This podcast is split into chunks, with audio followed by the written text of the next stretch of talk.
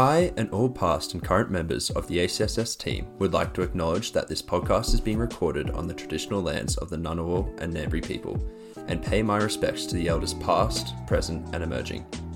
We also acknowledge the traditional custodians of each of our delegate hubs where many of our listeners will be based. You are listening to the podcast produced by the Australian Crisis Simulation Summit. We are a volunteer student led organisation who create and run complex futuristic and alternative crisis simulations in a national effort to help create the next generation of national security experts and leaders. We hope you enjoy and learn from this podcast. This is a moment that requires leadership. China is signing a security pact and looking to establish a base. People think I don't like China. I love China. The Pacific region has listed climate change as its number one threat. And so, friends, AUKUS is born. With the failure to invest in renewables. I want to thank uh, that fellow down under. I just have two more words to say Obama out. Welcome to the second part of my discussion with Dennis Richardson. In this episode, we continue on many of the topics discussed in the last episode, so if you haven't heard that one yet, please do go back and give that one a listen. That's it from me for now. I hope you enjoy the rest of this episode. So I might get into two broad questions before we get into some uh, uh, more maybe current current ones. Um, so I have two. The first one is uh, in our society, what do you think the role of government is and should be? Yeah. In ten words or less. in ten words or less. Just kidding. It is to provide security for the country. Mm-hmm. Uh, it is uh, to be responsible for the well-being of its citizens, and to uh, and to provide a governance framework in which uh, people can deliver of their best, Mm. uh, but where uh, where uh, where the real needy are also uh, properly looked after. The second question is um, p- a personal one. Uh, what kind of le- leaders uh, do you admire? Um, provide an example of one or a few, or um, leaders that you respect or, or try and you think they're a good leader. Yeah, it, it's difficult. Uh, all leaders have their own particular personality. Uh, some leaders are more attractive from a distance than what they are up close. Mm. Um, uh, I think if you take Bob Hawke, Paul Keating, and John Howard, three remarkably different, uh, you know, personalities. Uh, but I think uh, each had each had very strong uh, leadership skills, um, and very often you admire leaders in the rear vision Mm. rather than at the time. Um, uh, you know, at the moment, from a distance, uh, Zelensky in in in uh, in Ukraine is is someone who's you know globally is doing an extraordinary job. Uh, if you if you look at um, whether it's an apocryphal story or whether it's accurate, uh, you look at the story that was put out there that the Americans offered him uh, a flight out of out of Ukraine at the time of the invasion, and and his response to that. Yeah, uh, I think they all typically compare that response to the response by the Afghanistan um, leader um, after Yes, the, the, the, that's right. That's withdrawal right. of the, the US forces. Yeah. Um, okay, so moving on, um, your UA review, um, 2020 comprehensive review of the Australian intelligence legislation. Uh, it's over a thousand pages, and it's well worth a read um, for our delegates to understand how the national intelligence community has evolved over time and operates today, uh, and the principles that underpin it. Uh, but I wanted to ask you, from a personal perspective, how did you view your role when undertaking the role, um, which in itself it's, it's such a big undertaking? How did you kind of go about thinking about how you were going to? Well, first of all, I had a superb secretariat. Yep. Um, there was a secretariat of around 25 people, headed by uh, Anna Harmer, uh, who's now a division head in finance. Uh, she was excellent. Um, in fact, I first worked with her after 9-11. She was one of the first people across from the Attorney General's Department to uh, give us more legal grunt after 9-11. Uh, her deputy, Tara Inverarity, and, um, uh, and and the whole team, they were, uh, they were, they were first class. And quite frankly, uh, the Secretariat consists of a mix of people with legal qualifications out of the Attorney General's Department and uh, people out of the intelligence agencies with operational experience.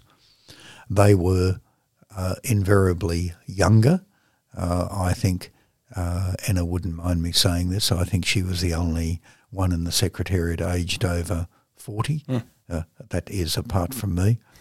And I used to joke with them when I went to the Secretariat. I um, uh, had a meeting and I said, look, I need to explain why, why I'm here. I said, you might wonder what's an old, white, stale male yeah. doing with a review like this? I said, well, look, you need to think about it. I said, first of all, uh, look around at who's in the Secretariat. They clearly need an older person for diversity. Mm. Uh, I said, uh, given that all but four or five of the Secretariat are women, uh, clearly uh, the reviewer had to be a male. Uh, I said, if you look at the diversity in the Secretariat, I clearly had to be white. Um, uh, so I said, I think I'm the first old, white, stale male yeah. ever to be appointed uh, by government on grounds of diversity. and and, and they and uh, the Secretariat were really, really, really very fine people, and they knew the spirit in which uh, that was said. And so, without that secretariat and depth of intellect that they had, uh, my job would have been genuinely hopeless. Yep. Um, obviously, when you go into a review like that, you've got terms of reference. You've got to be faithful to those terms of reference. You you you spend a you spend some number of weeks working through how it is you're going to approach it and one of the things that we determined uh, was that uh, we would uh, we would uh, uh, we would insist where any assertion or claim was made, we would insist on an example. Mm. So uh, if if a claim was made about X, we said, give us a real live example. Now, you can't always do that, and we understood that but in a good 90% of cases that was able to be done. And those case studies were foundational in determining the direction of the review. Why do you think the secretariat was so young? In terms of in terms of the average because age? they wanted an older reviewer. Yeah. Okay. no, no, no, no. no. Uh, the look, I don't know the reason for that, but uh, it was very sensible. Yep. Um, uh, most, uh, first of all, they were they were fresh, they were hard working, mm. they had they had critical minds, and I think I think their their age I think contributed to that. Uh, they all weren't just out of university. Yep. I mean, most of them had been in government. Uh, you know, many of them had been in government for 10 years or more, in other words, early 30s, mid 30s, etc. And um, uh, uh, I, I, I, think I think their age gave a freshness of perspective. They weren't captured by the past. They weren't captured by how things had always been done. Um, and I think that was ultimately a good thing. But creating a team out of people who had never previously worked together, who were a mixture of lawyers and people with hard-edged operational experience, uh, that was a big challenge for uh, for uh, Anna, Tara, and, and the other and, and the other uh, the other leaders, mm. and they did that very well. Mm. The government response to the report listed, I think, 203 recommendations, yeah. of only four of which were, you know, disagreed with. Yeah. Um, you, is that how you kind of uh, measure your success? In that only four were, or what do you what do you think about the four that disagreed? I guess. Well, I don't. Uh, the we had a chat during the, re- the review with a former justice of the High Court, Justice Kirby, Michael Kirby. And I do not know Justice Kirby well, but I have uh, engaged with him at different points over the years. And he's someone who I respect enormously. He said to me early on in the review, he said, when you're doing something of this kind, you must put a premium on getting it right. I said, what do you mean by that?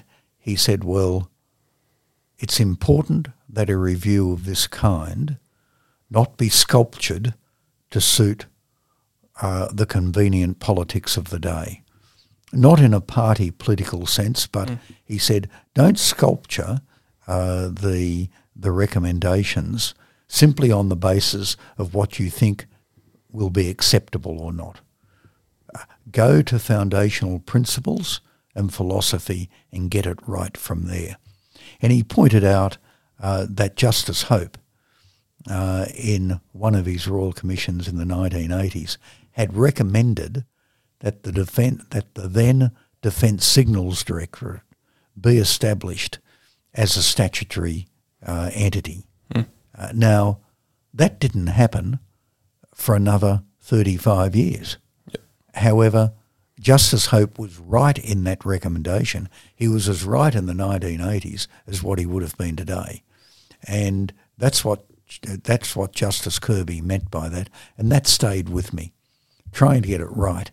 So uh, you don't uh, do 203 recommendations in the expectation that they'll all be accepted. Yeah, and don't forget, you had some that were accepted, uh, some that were agreed, yep. some agreed in principle, yep. and some uh, disagreed. And uh, when a government agrees with recommendations in principle, you've got to watch that very carefully yep. because that can effectively mean kicking the ball into touch. Uh, so you know, but you've got to be philosophical yep. about this. On that point, how do you envision the um, recommendations that you made a few years ago now? Um, how do you envision those kind of shaping the future of intelligence operations in Australia? Well, not so much intelligence operations, but uh, the legislative framework around them. Uh, for instance, uh, there is a group of 20 or more people currently in the Attorney General's Department working through one of the very big recommendations um, in that report, uh, which was uh, a complete rewrite, re- rewrite of the Telecommunications Interception and Access Act. That is an enormous bit of work in, in its own right. And uh, we estimated at the time that that would take a good a good five six years. Mm. So that is being worked through now, and I've I've had one meeting with the people uh, working on that on that on the implementation of that of that recommendation. Other recommendations have just been very quietly implemented without anyone particularly noticing them. Yeah. On uh, it's kind of related to the Telecommunications Act, um, but how can the Australian intelligence community, legislation, operations, whatnot, um, adapt and leverage emerging technologies to counter cyber threats and protect national security? Uh, in, other, in other words, how do we stay ahead of the ball? Um, yeah, well, um, I think uh, ASD, ASIS, ASIO invest an enormous amount in in technology. Um, uh, they are always const- well constrained is the wrong word. They always must operate within the law. Uh, the people who they're going after don't have to operate in the law, so uh, the people, uh, you know, when it comes to cybersecurity, for instance, those who would seek to uh, penetrate our defences, either government or private, by definition, uh, can use whatever tools at their disposal, regardless of the law. We have to respond in a way that is legal. Mm. Therefore, it's important uh, that the law get the right balance between giving agencies the flexibility they need in order to respond quickly and effectively, but at the same time be accountable for their actions. And that's where the Inspector General comes into play, ensuring that that balance uh, is uh, um, uh, uh, is maintained. But when you're in the intelligence community, you always think that the technology is getting ahead of you. You know, you, you I've never spoken to anyone in the intelligence community over the last 30 years uh, who has not thought that the technology was running ahead of them and they were involved in, in a losing game. The good news is that more often than not, they're proven to be wrong. Mm. It's good to hear. Um, final question before we have a little break. Um, the recent the recalls recently for the Parliamentary Joint Committee on Intelligence and Security to be expanded uh, from 11 members to 13 members. Uh, do you have a view of th- those calls? What do you make of those recent calls? Um, yeah. Yeah, look, I've got no view on that at all. I don't know what the uh, motivation or the objective was of expanding it from uh, 11 to 13. I think it's important that the Parliamentary Joint Committee on Intelligence and Security operate as far as possible in a uh, in a bipartisan way. That doesn't mean that there's got to be agreement all the time, but um, uh, I I I was a little concerned um, uh, towards the tail end of the of the previous government when I thought at different times uh, the chair of the committee was being used as a political attack dog. Hmm. Uh, I don't think that is a good thing. I think it's important uh, that the chair and the deputy chairs of those uh, of that committee uh, operate within the spirit uh, that's uh, that's uh, that's intended, and for the most part, uh, that is the way it's been. I think that's a good place to end it there for a little bit of a break. Are you ready to take your career to new heights? Whatever your goals or passions, postgraduate study can help get you there faster. From short courses that can be completed in just six months to dual discipline master's programs that allow you to specialise in your chosen field, there is no better place to study law, international relations, and diplomacy than the Australian National University in Canberra, the nation's law and policy making heart. Applications are now open at the ANU College of Law. Choose from our flagship Master of Laws, a one year full time program open to both law and non law graduates with five distinct specialisations. The Juris Doctor, which is your pathway to becoming a practicing legal professional. Or the Graduate Certificate of New Technologies Law, which is delivered entirely online and explores the rapid advancements of artificial intelligence, automation, blockchain, and more on the legal landscape. Best of all, you'll learn from some of the world's foremost experts that include judges and policymakers from across Australia, not to mention legal scholars at the top of their fields in international law, national security, diplomacy, and more. Our graduates go on to achieve remarkable success in their careers, making their mark in law firms, government agencies, the international civil service, and beyond. So if you're ready to unlock your potential and new career opportunities, study law and change the world at ANU. Visit law.anu.edu.au to explore our programs and begin your journey today. Getting back into it, I want to talk about the region and domestic Australia and um, regional actors. How do you see the region that Australia finds itself in? Uh, and in this region, what are Australia's current primary national interests? I think governments have articulated this pretty well. I think uh, we have we have the immediate Pacific Island countries where China unquestionably is seeking to establish a foothold. So we're in competition there. Southeast Asia, which I think the current government is now paying more attention to, which is to be welcomed. Southeast Asia is important in its own right. And I believe in both Southeast Asia and in the Pacific, we serve our own national interest better when we see the importance of those two regions to Australia in their own right, Yep. rather than simply seeing them uh, as being in competition with China. I think when you look at the Pacific and when you look at Southeast Asia, uh, uh, purely through the prism of China, I think you're, I think you're, I think you run the risk of making some amateur mistakes. Yeah. Uh, clearly, uh, Northeast Asia is very important to us when you consider that, uh, when you consider about 53, 54% of total merchandise exports out of Australia uh, go through the South China Sea to China, Korea, and Japan. They're three of our biggest trading partners, with China obviously being by far the bigger. Further afield, uh, you've of course got India and the like, and all of that's the government's pulling all that together now uh, through uh, through the Quad. Uh, when you look at our engagement with the region, the architecture of it has undergone enormous change uh, o- over the years.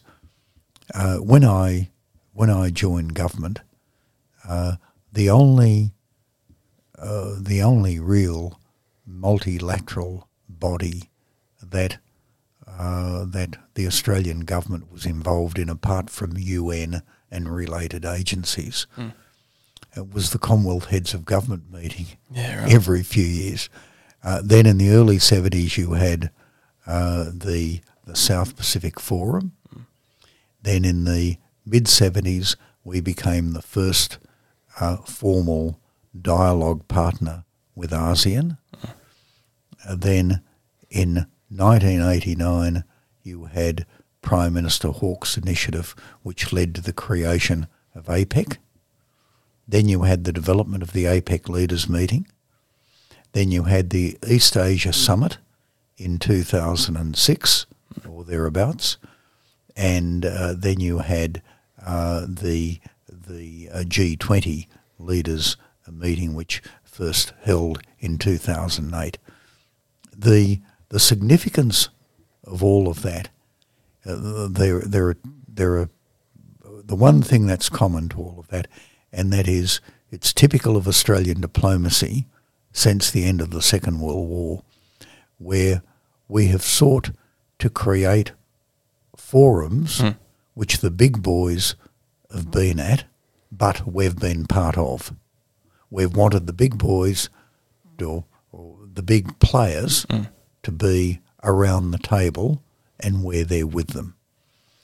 Uh, so that's been quite fundamental. Now, with the G20, the East Asia Summit, and the APEC leaders meeting, that means for the first time in our history, we have forums in which we are in regular uh, contact with the leaders of particular countries. Uh, you know, um, uh, we, we now, our, our, our Prime Minister is now at the same meeting as the Indonesian President three or four times a year. We're at meetings now with the heads of France, Germany, some of the European countries, which we never did, Saudi Arabia, South Africa, uh, Turkey. Uh, you know, it, it gives us it gives us an engagement which historically uh, we've not had on such a r- regular and consistent way, and I think that's expanded our view of the world and has placed more demands on us in terms of the way we think about our engagement in the world. Um, in spite of that, do you think that Asia needs some sort of regional security architecture in addition to what we already have? Uh, like what? It might be unwise to compare, but something similar to, you know, the function that NATO performs in some I sort of. see no reason uh, for that. Um, I think if that does, if that were to happen, that would only emerge over a long, long period of time. Yeah. Uh, we don't have the history in our region that led to NATO. Yep, yep. Uh, so, um, you know, who knows what will emerge over the next 50 years. But uh, if we do head in that direction, it'll be a slow, a slow path because I can't, I couldn't see India uh, being part of that Mm. uh, any time, any time in the um, in the any time in the medium term. Yeah. Do you think it would nonetheless be beneficial for there to be some sort of security Not arrangement? necessarily. Region? No, I, I, I don't necessarily think so. I think the uh, the US has a has an alliance relationship with Japan, with um, with the Philippines, uh, with South Korea, uh, with ourselves. Mm. Uh, it's developing closer relations uh, with other with other countries. Uh, I think uh, I don't think you could, if you set out to create a, a NATO style entity Yep. in this part of the world today, it would take you, I think, a minimum of 20 to 30 years. Right. May be wrong. On that point about the US in Asia, what is your assessment of the United States' staying power, if you will, in Asia? Um, they are part of the region and they see themselves psychologically as part of the region. They're very uncomfortable with the thought of being number two. Mm. Psychologically, they appear to have an obsession with being number one. And I think uh, that competition from China alone will keep them engaged. Leaving that aside, they have so many strategic, uh, economic and other interests which tie them into this part of the world that uh, I don't see them packing their bags and going home. Uh, Um, now you can't you can't rule out. Well, leaving leaving that aside, it's a it's also a question about degree of commitment, and of course that can fluctuate. Um, for instance, what would a second Trump presidency Mm. look like? Uh, that would that puts a question mark over over everything. What sort of impact do you think that would have? I think it would be destructive. Um, uh, when you hear him say that he would settle uh, Ukraine in 24 hours, uh, you can only assume uh, that would mean walking away from Ukraine and, and Putin largely gets what he wants. Whether, whether Trump seriously means that or whether it's just one of his grand statements which is not followed up with substance, I don't know. Uh, but I think, by and large, I would think uh, US allies would dread the thought of a um, of a second Trump presidency, but none of them are able to articulate that publicly. Yeah. Um, the US internal situation seems to be running hot. Um, there's internal division, um, a lot of strife, protests, whatnot. Um, obviously, I don't have the experience that you do, but do you have you observed a change since you were ambassador in the internal politics? Um, well, first of all, the divisions are deep. Mm. Um, there is no question about that. Secondly, you do need some historical perspective. If you go back to the 19th century, um, you, even take the Civil War, but uh, even, even after that, uh, you go back to uh, periods, uh, you go back to the 1960s Yep. uh, when cities were uh, were burning uh, in 1968. You go back to the uh, to the Vietnam War. Uh, think of uh, think of 68. Think if Mm. you were alive in 1968, Martin Luther King was assassinated. Robert Kennedy was assassinated. Um, um, uh, Johnson uh, announced that he would not be uh, contesting the presidential uh, election. Uh, you, you know, you had enormous un- uncertainty around. Then you go to the 70s and you have Watergate uh, and all of that. So you do need to keep things in perspective. Having said that, uh, the divisions are certainly sharp. When I was there, uh, they were sharp. Uh, when I, I'm, I, I get bemused uh, how my Democratic friends in the US today speak so warmly of President George W. Bush as being a great public servant. By gee, that wasn't what they said about him when I was in. Washington, and the abuse they threw at him was uh, was extraordinary. Uh, Fair enough. Um, thank you for that. Um, yeah, two more questions. Um, on the evolution of intelligence, how has intelligence tradecraft evolved throughout your career, and what impact will technology and AI have on this? Uh, look, uh, I'm not, I haven't been in the intelligence community for a long time. And people like myself, you know, they get described by the media as being a top spy Yeah. or this or whatever. Well, I've never been a spy in my life. You know, I've, I, I, I, I, I headed up ASIO uh, for almost nine years. That doesn't qualify you, don't think? And that doesn't qualify me at all. I think most of the people I worked with in ASIO would have been horrified if I had have been out on the streets or out in the field uh, doing the work that they did operationally. Yep. So I, I, I think you need to keep it in, in perspective. Uh, the the trade craft has had to evolve with the technology. For instance, uh, if you look at border security today, you look at the uh, you look at facial recognition, you look at the way passports are now controlled.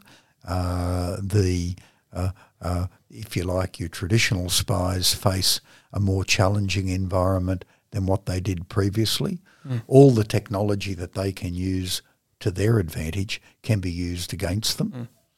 Uh, so it's, uh, I, I think what has happened, I think there's been a closer knitting together of the different intelligence agencies.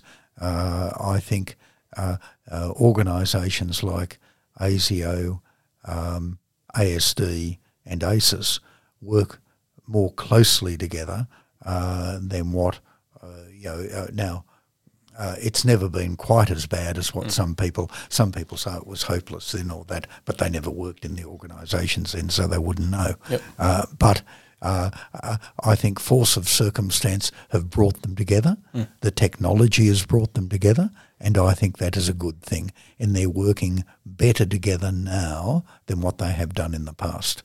That's certainly good to hear. Um, um, on the importance of wargaming, obviously the ACSS, that's the core thing that we that we um, Yep. offer. Um, in your experience in the APS, did you ever have any experience simulating crisis or wargaming in your career? Uh, any of those that you can share? Yeah, and uh, look, uh, well, the only thing I can share is that it is worth doing. Yep. Uh, it is um, as unreal as it what it might be uh, when you're doing the exercise. Uh, it is it is very exercises are fundamental in terms of ensuring that the processes are properly oiled and ensuring that they that they uh, that that when the button is pressed, it swings into in into operation quickly and smoothly. Um, also, it's very useful in terms of understanding personalities and who you might be with around the table. So I, I think uh, scenario, wargaming, all of that is uh, well worth doing. Mm. Um, do you have any advice to the delegates that will be participating in these simulations about how to view crisis and how to deal with them, and um, you know, kind of deal with lots of information coming in? Yeah, um, apply a critical mind to the information coming in. Uh, try to remain focused. Um, bear in mind that you can't work indefinitely without rest, Mm. uh, and that um, and that uh, you do need to pace yourself uh, in a crisis. It's uh, most uh, a lot of crises are not resolved quickly. Uh, therefore, uh, you do need a combination of stamina, uh, uh, patience, uh, and when it comes to the stamina, uh, your capacity for sound judgment will deteriorate unless you do have proper rest. Dennis, it's been lovely to talk to you, and I think we might end it there.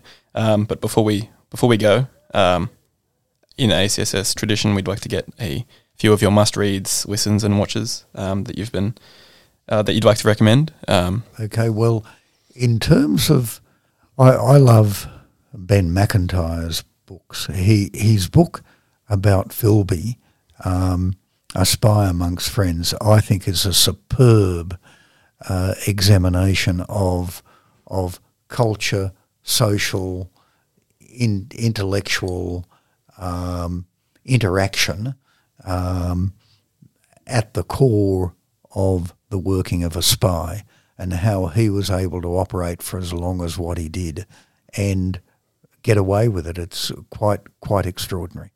Um, so I, I think his books are always good.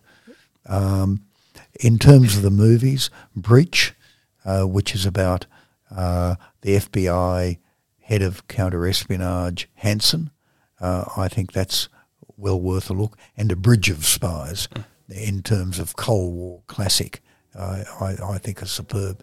And also, leaving all that aside, uh, look, escapism is always good, and you go you can't go past James Bond. Fair enough. Um, well, I'd like to thank you so much for coming on the podcast, uh, Dennis Richardson. It's been lovely to have you. Uh, thanks very much, Jackson.